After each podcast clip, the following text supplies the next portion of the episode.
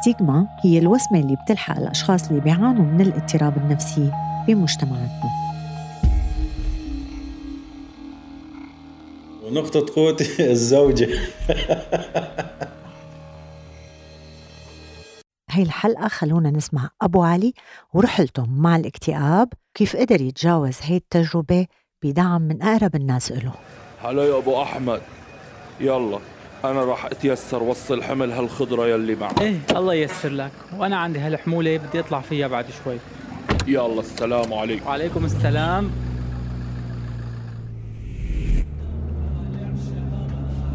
شفت للمرهدة ويا شوفير القمر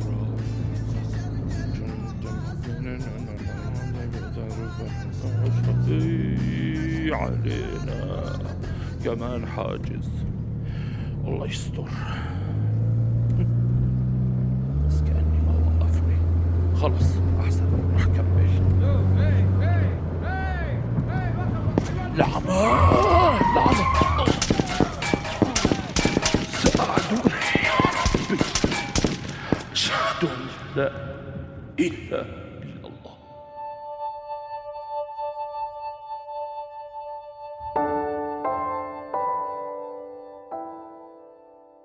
ومزارعين نحن بالدرجة الأولى يعني. فكانت الطفولة يعني أقل من عادية يعني. والحمد لله كانت أسرة يعني كنا متفاهمين وأسرة واحدة ودائما نجتمع. وكنا ضمن عائلة ريفية متواضعة يعني. وعملنا كان الأساسي هو الزراعة. كنا بالبيت آه، سبع ذكور وإناث اثنين طبعا. وكنا ضمن عائلة واحدة وساكنين ضمن بيت نفيق الصبح مثلا اللي اللي بالمدرسة بيروح على المدرسة واللي كان خارج المدرسة فبده يروح يشتغل بالزراعة. وبعد ما نجي من المدرسة طبعا شو في عنا شغل بالأرض زراعة فلاحة تعشيب إلى ما هنالك. فكنا نروح نتساعد إحنا وباقي أفراد العيلة يعني. يعني كانت الطفولة يعني ضمن الطبيعي. بطبيعة الحال هي بالمنزل الأم دائما تكون أقرب سواء للبنت أو الولد. فكانت الأم أقرب. بحكم أنه بقائها بالبيت لمدة طويلة احتكاكها مع الأولاد يعني الأب بده يطلع بده يروح بده يسافر بده يودي بده يجيب. فكان الاحتكاك وكانت الأقرب الأم. كنا يعني ببيئة ريفية فسبحان الله ما كان في الاهتمام الزائد الاهتمام بالمدرسة الاهتمام بالعلاقات المجتمعية هيك أمور. لا ما هذا كنا إحنا فاقدينه طبعا. أنا كنت روح على المدرسة ولكن بعد المدرسة في عمل بالأرض في أعمال بالمنزل ولكن كنت روح على المدرسة. بس لكن كنت روح يعني بشوف الناس تروح أو الأطفال تروح يعني هيك الأمر روتيني. بس الحمد لله يعني كفيت بالمدرسة وبالأخير يعني حققت بعض النجاح. أنا خريج جامعي حاليا مدرس مدرسة. والله الحمد لله أنا كعلاقات اجتماعية هذا الحكي طبعا قبل أحداث 2011 يعني كان لي علاقات مع الأقران مع المجتمع وكان عندي ثقة بالنفس وحتى الناس عندها ثقة بي يعني إلها إلها ثقة برأيي. يعني كنت واثق من نفسي. الحمد لله كان عندي علاقات على مستوى القرية وخارج القرية. يعني أنا اشتغلت على حالي بهاي الفترة فطلعت من جو البيت الريفي مع احترامي للريف يعني. إيه الحمد لله يعني كسبت علاقات وتعبت على حالي شوية واشتغلت بأكثر من مجال يعني. حتى خدمت حالي يعني حتى مصاريف الجامعة كنت أشتغل وأصرف على نفسي بالجامعة. الحمد لله يعني لحد الأحداث 2011 الأمور كانت جيدة وكان في عندي طموح إنه خلصت جامعة و... وعلى أساس كفي ماجستير وكفي على الدكتوراه ولكن اصطدمنا بأحداث 2011 كان عندي نظرة أنه ابن الريف لازم يكون في عنده إنتاج أكثر من هيك. هذا الإحساس يعني أعطاني دفع أنه أشتغل. يعني أنا بدأ مثلا قرية تعدادها خمسة آلاف نسمة بدي روح أتعالج بمنطقة ثانية. بدي أي عمل أي إضبارة أي شيء بدي روح على منطقة ثانية. فهذا الإحساس أنه إنه الناس كلها سواسية سواء مدينة ولا ريف. فإحنا ليش ليش ما نشتغل على نفسنا؟ ليش ما بنطور نفسنا؟ فأنا عندي إحساس إنه الإنسان يعني بالاجتهاد والعمل والمثابرة أنه يقدم الأفضل بالنسبة للقرية. فأنه كنت بدي غير أنه نظرة المجتمع عن الريف. كنت أدرس وأطلع على الأرض بجهد يعني ما أنه عمل مؤقت. مثلا نطلع نجي من المدرسة مثلا الظهر نروح على الأرض نضل المغرب. هاي بالإضافة إلى عمل المنزل أنا كنت أشتغل مثلا كنت روح على الشام. طبعا درست بسويدا كنت أنزل أشتغل بالشام مثلا أسبوع أو أسبوعين وأرجع على الجامعة بسويدا حتى أمن مصروفي. طبعا الوالد الحمد لله الله منعم عليه وعاطيه. بس أنا كنت أرفض. قل له يا أخي أنا بحب أعتمد على نفسي. بالرغم أنه الوالد قدم لنا الكثير يعني. ما ننكر هذا الجهد قولا واحدا وهذا الأمر مفروغ منه. بس لكن أنا سبحان الله من نشأتي من طفولتي يجوز بسن المراهقة. ومع أني ما حسيت أني مريت بسن المراهقة حسيت حالي أنه أنا أكبر من عمري. فكنت أرفض أنه أخذ مبلغ من المال من الوالد. قل له يا أخي هدول لأخوتي أحق مني. فسبحان الله كنت أشتغل بالشام واشتغلت بالصرف الصحي واشتغلت بالانطاره واشتغلت حارس واشتغلت كذا حتى إنه يعني بحس إلها لذة أكثر يعني شخص عم يشتغل بعرق جبينه وبنفس الوقت عم يروح يدرس بالكلية وآخر شيء حقق نتيجة. فسبحان الله أنا بلاقي يعني إلها نكهة خاصة عندي أنا. أنا الوحيد اللي بالعيلة طلعت مجاز جامعي. الباقي أفراد العيلة في شخص واحد منهم أخذ تاسع فقط.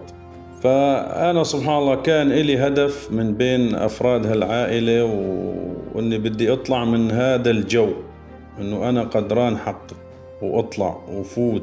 يعني أنا دخلت اختصاصي بالجامعة دخلته عن رغبة عن حب. وكنت إنه بدي كفي وأحصل على الدكتوراه بهذا المجال ولكن شاءت الظروف إنه كانت عائق امامنا يعني فترة الحياة الجامعية ما كان عندي إلا حلم إنه كفي دراسة ووصل آه، مثلا للدكتوراه. هذا كان حلمي والمسيطر على تفكيري.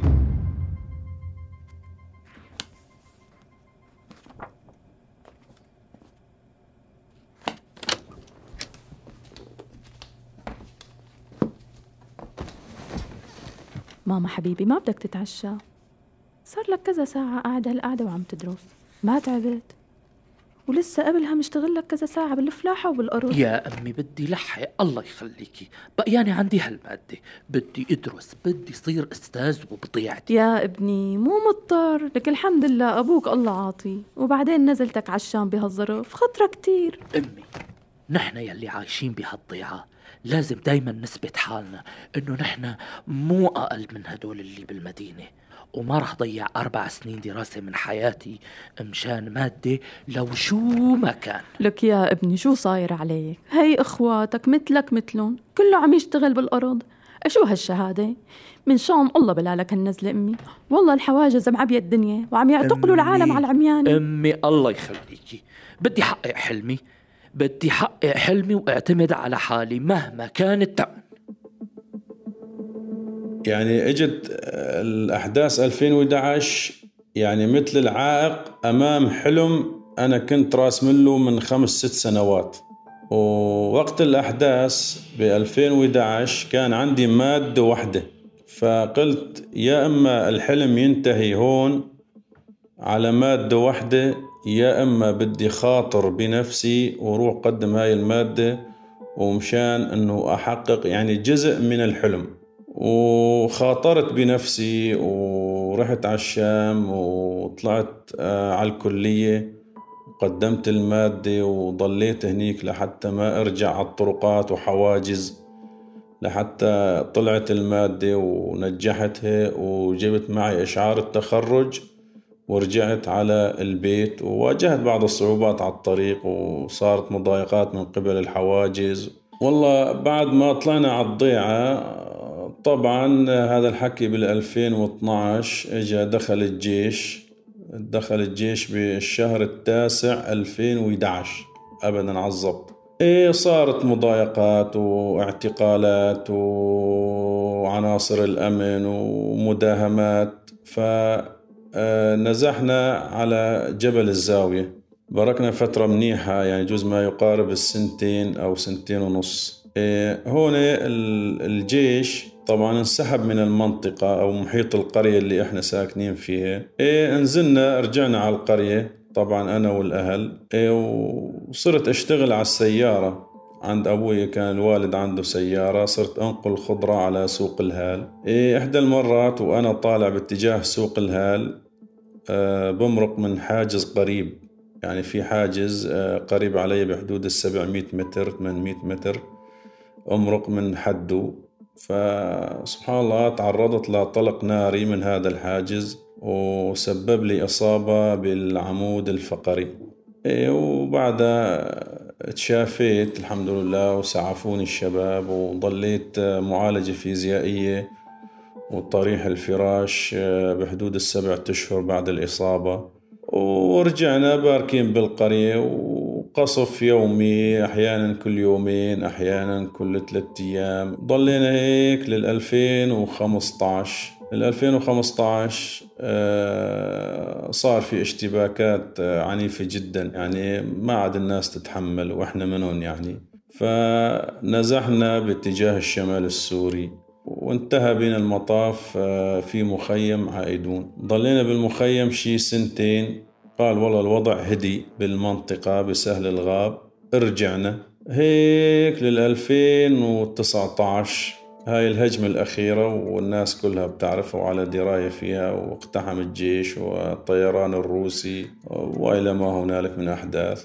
فرجعنا بال 2019 على نفس المخيم. بال 2013 إيه، طبعا كنت خاطب. فبعد مرحلة الخطوبة بشي شهر ونص أو شهرين هون تعرضت للإصابة اللي كانت هي بالعمود الفقري. إيه وبعد الإصابة ضليت قلت لك سبعة أشهر بالعلاج فيزيائي ودكاترة وروحة وجاية وهيك. الحمد لله بعد ما تعافيت فتزوجت بالقرية. تزوجت تقريبا بالشهر ال 12 أو بالشهر الأول 2014 إحنا تزوجت أنا بالشهر الأول بال 2014 طبعا ضمن آه، جو يعني من القصف و يعني جو دموي ولكن هاي سنة الكون وأنا تزوجت رغم هاي الظروف.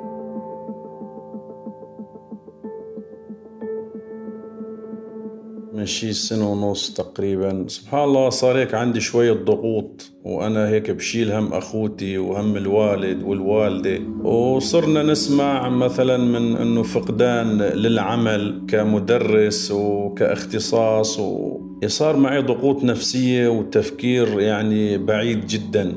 أنه من مين بدي أمن مصروف العائلة نزوح خيمة مستقبل الأولاد. إيه سبحان الله هذا التفكير وبالإضافة لإصابتي بالعمود الفقري يعني ما أحسن أشتغل أي عمل حر.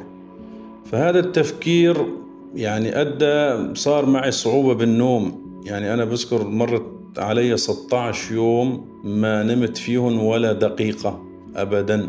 يعني يشهد الله صارت أفكار تراودني أنه أنه بدي أخلص من هالحياة بصراحة.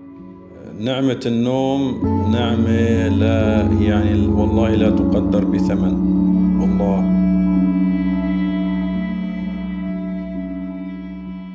هذا غير عن مشاكل الرؤية والفقدان الشهية والتشوش بالسمع يعني آلام سبحان الله ما يعني ما حدا قدر يفسر لي إياها طبيا وما خليت دكتور من الشرق إلى الغرب. نتيجة هذا التفكير وبالوضع الراهن ومستقبل الأولاد وإلى ما هنالك. يعني انصدمت كيف كان حلمي وين بدي أوصل؟ وآخر شيء لقيت حالي بخيمة وعاجز أنه أمن.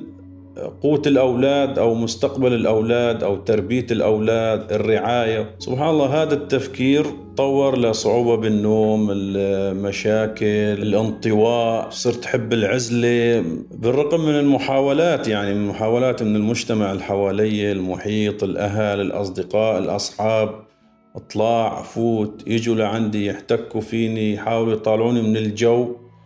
بس لكن سبحان الله كل المحاولات فشلت.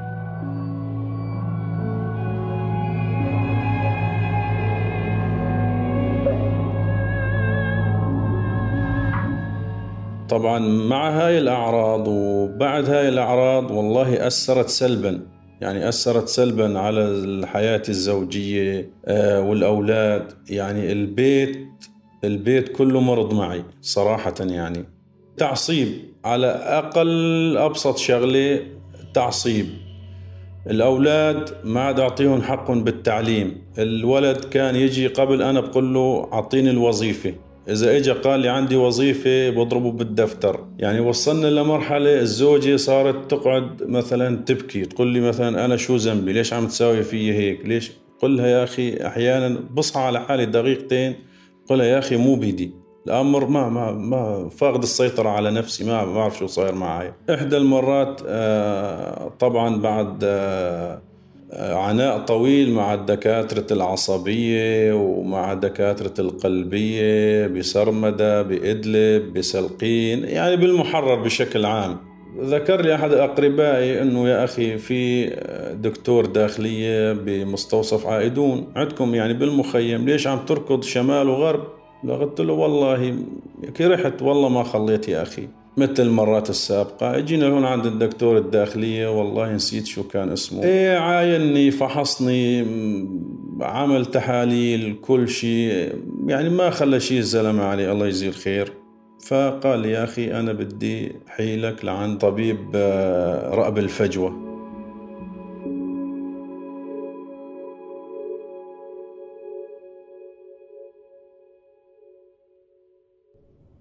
يا دكتور يا دكتور أرجوك بدي نام. صار لي 16 يوم ما غمضت عيوني ولا دقيقة لك ما عاد شفت قدامي؟ خير يا أبو علي. وشو حاسس كمان؟ ما عم أقدر يا دكتور ما عم بقدر. حتى أكل ما عم بقدر. ما عم بقدر شوف حدا ولا أحكي مع حدا. شو أعمل بحالي؟ أولادي ما عدت أتحملهم. أنا أنا أنا الأستاذ يلي بيعلم أجيال. هيك أعمل مع أولادي؟ شو كمان أبو علي؟ احكي لي. احكي لي شو عم يصير معك. ما خليت الدكتور الله وكيلك ما رحت عليه من أعصاب لداخلية لقلبية بس الناس نصحوني فيك يا دكتور. مم. والله يبدو يا أبو علي أنت لازم تتحول عند الطبيب النفسي. طول بالك دكتور. أنا رح حولك. طول بالك شو هالحكي؟ شو تحولني لعند طبيب نفسي؟ والله والله ما بسلم من حكي الناس. هلا بيقولوا عني مهبول بيهون عليك لك دكتور يقولوا عني مهبول. هات إيدك ابو علي هات. تعال معي. تعال يلا. وين آخذني دكتور؟ وين؟ انت ما بدك ترتاح. إيه والله إيه والله بدي أرتاح. إيه خلص. امشي معي لك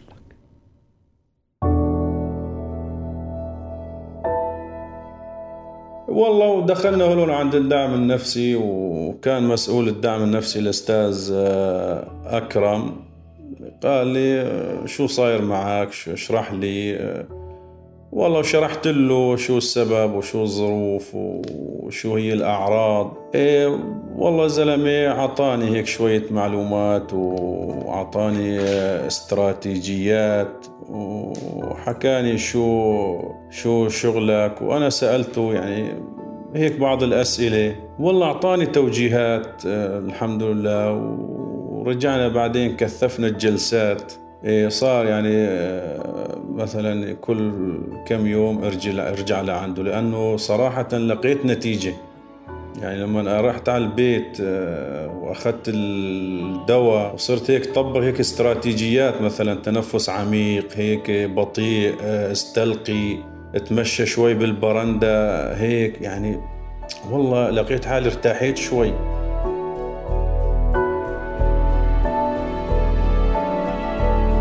كنت خايف صراحة. يعني كنت خايف إنه بشيل آه، وصمة إنه والله هذا زلمة مثلا إنه صفته واحد اثنين ثلاثة. أو والناس المجتمع اليوم يعني حقيقة عنده نظرة سيئة. بس طبعا أنا هون طلبت من الداعم النفسي إنه سرية تامة. قلت له يا أخي أنا إذا الأمر انتشر يعني ما ترى ما راح يصير خيرة؟ هيك حكيته. قال لا يا رجل إحنا إحنا شغلنا كله بالسرية. وهو أكدوا لي إنه يا أخي مستحيلة إنه حدا يخبر بهذا الحكي إنه خلص الموضوع سري. كنت خايف من الوصمة يعني إنه والله هذا الزلمة يجوز بالأيام والله كان مريض نفسي. والله ورحت على البيت ما خبرت هون حدا يعني من أقربائي من الأهل أنه والله أنا كنت بالعيادة النفسية. لا أنه خلاص كنت بالمستوصف. فسبحان الله يعني الزوجة بالبيت الأولاد يعني والله ارتاحيت الحمد لله أمورك كويسة يعني. وكمان الزوجة ما قصرت يعني تحاول دائما شو متطلباتي شو لازمك شو بدك تجي مثلا حوالي مثلا جايبت لي فنجال هالقهوة كذا. يعني والله لقيت إنه تحسن. بس هون شو خايف؟ يعني خايف حدا يخبر من المحيط إنه والله تعالج أو راح على الدعم النفسي. بس الحمد لله والله أنا شفت نتيجة قمت رجعت على الجلسة الثانية. وطلبت الجلسة الثالثة والرابعة والخامسة. ووقتها والله يمكن أجيت شيء ست سبع جلسات هيك ما عاد أذكر بالضبط. والحمد لله يعني وما حدا خبر بهذا الموضوع إلا أنه تعالجت طبيا. إيه سبحان الله اجيت وإذا الزوجة عم تخبرني قال هيك هيك هيك. أبو علي كأنه عم ياخذوه على دكتور نفسي. سمعاني من إحدى الجارات يعني زوجتي. قلت لها إيه وين المشكلة يعني؟ أنا شلون وضعي هلأ؟ قال وضعك تمام. الحمد لله عايشين بثبات ونبات وأمورنا عال العال. كرب أسرة مثالي بالنسبة لتربية أولادي ولعائلتي ولبيتي. قلت له ما عندي مشكلة خليهم يحكوا شو ما يحكوا. المهم أنا آخر شيء رجعت لوضعي الطبيعي رجعت لحياتي المهنية. رجعت كأسرة آه، رضيان عن تصرفاتي بالبيت العائلة. هذا عداك عن النوم وكان والأرق وهذا هذا كله خلصت منه الحمد لله رب العالمين. أنا والله هلق تفكيري كشخص ما عم أحكي كسوريين. أنا ما عندي هلق هدف غير إني أعلم أولادي فقط. ما عندي هدف. أنه الأكل ما عندي أقل من عادي السكن أقل من عادي. يعني يكونوا أنا أديت أديت واجبي اولا تجاه أولادي وأنه بكرة يعني يتحقق حلمي. يعني يتحقق حلمي بأولادي اللي كنت أنا راسمه لنفسي ورسمته هلق لأولادي إن شاء الله وتعالى. وبدي أحقق حلمي إنه أولادي لازم يكونوا مثلا لهم مكانة بهالمجتمع والله هذا هدفي الوحيد بدون مجاملة. أنا والله أقرب على أولادي من حبل الوريد.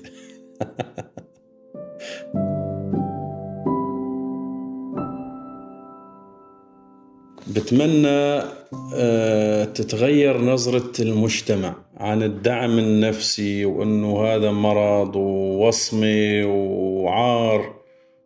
يعني لا هو مثلا الدعم النفسي أو خلينا نسميه الطب النفسي يعني هو الطب مستقل مثله مثل باقي فروع الطب. أنا بتمنى سبحان الله الناس آه، تغير نظرتها عن هذا آه، المجال وأنه هو فعلا يا أخي في علاج وفي مرض بهذا المجال. يعني والإنسان سبحان الله لازم ما ينكسر أمام الظروف. شو دليله شو دافعه؟ الله سبحانه وتعالى خلقنا على هاي الأرض. والله سبحانه وتعالى قال وقل اعملوا فسيرى الله عملكم ورسوله والمؤمنون. هاي قولا واحدا. خلاص هاي الدليل من القرآن الكريم.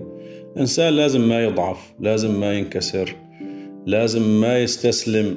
يعني ما يستسلم للظروف والشائعات الناس والنظرة الناس المجتمعية.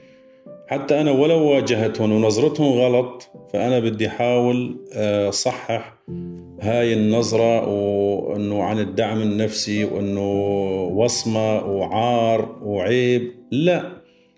طيب أنا إذا جيت قارنت بين وضعي قبل وحاليا إيه لا أنا مستعد مستعد أنشط بالدعم النفسي وبهذا المجال.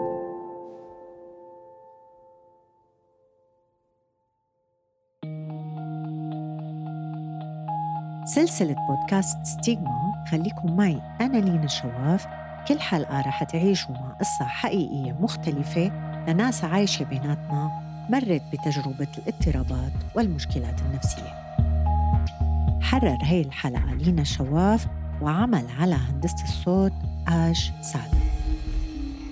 بودكاست ستيغما هو أحد منتجات بودكاست روزانا بالتعاون مع منظمة أوسم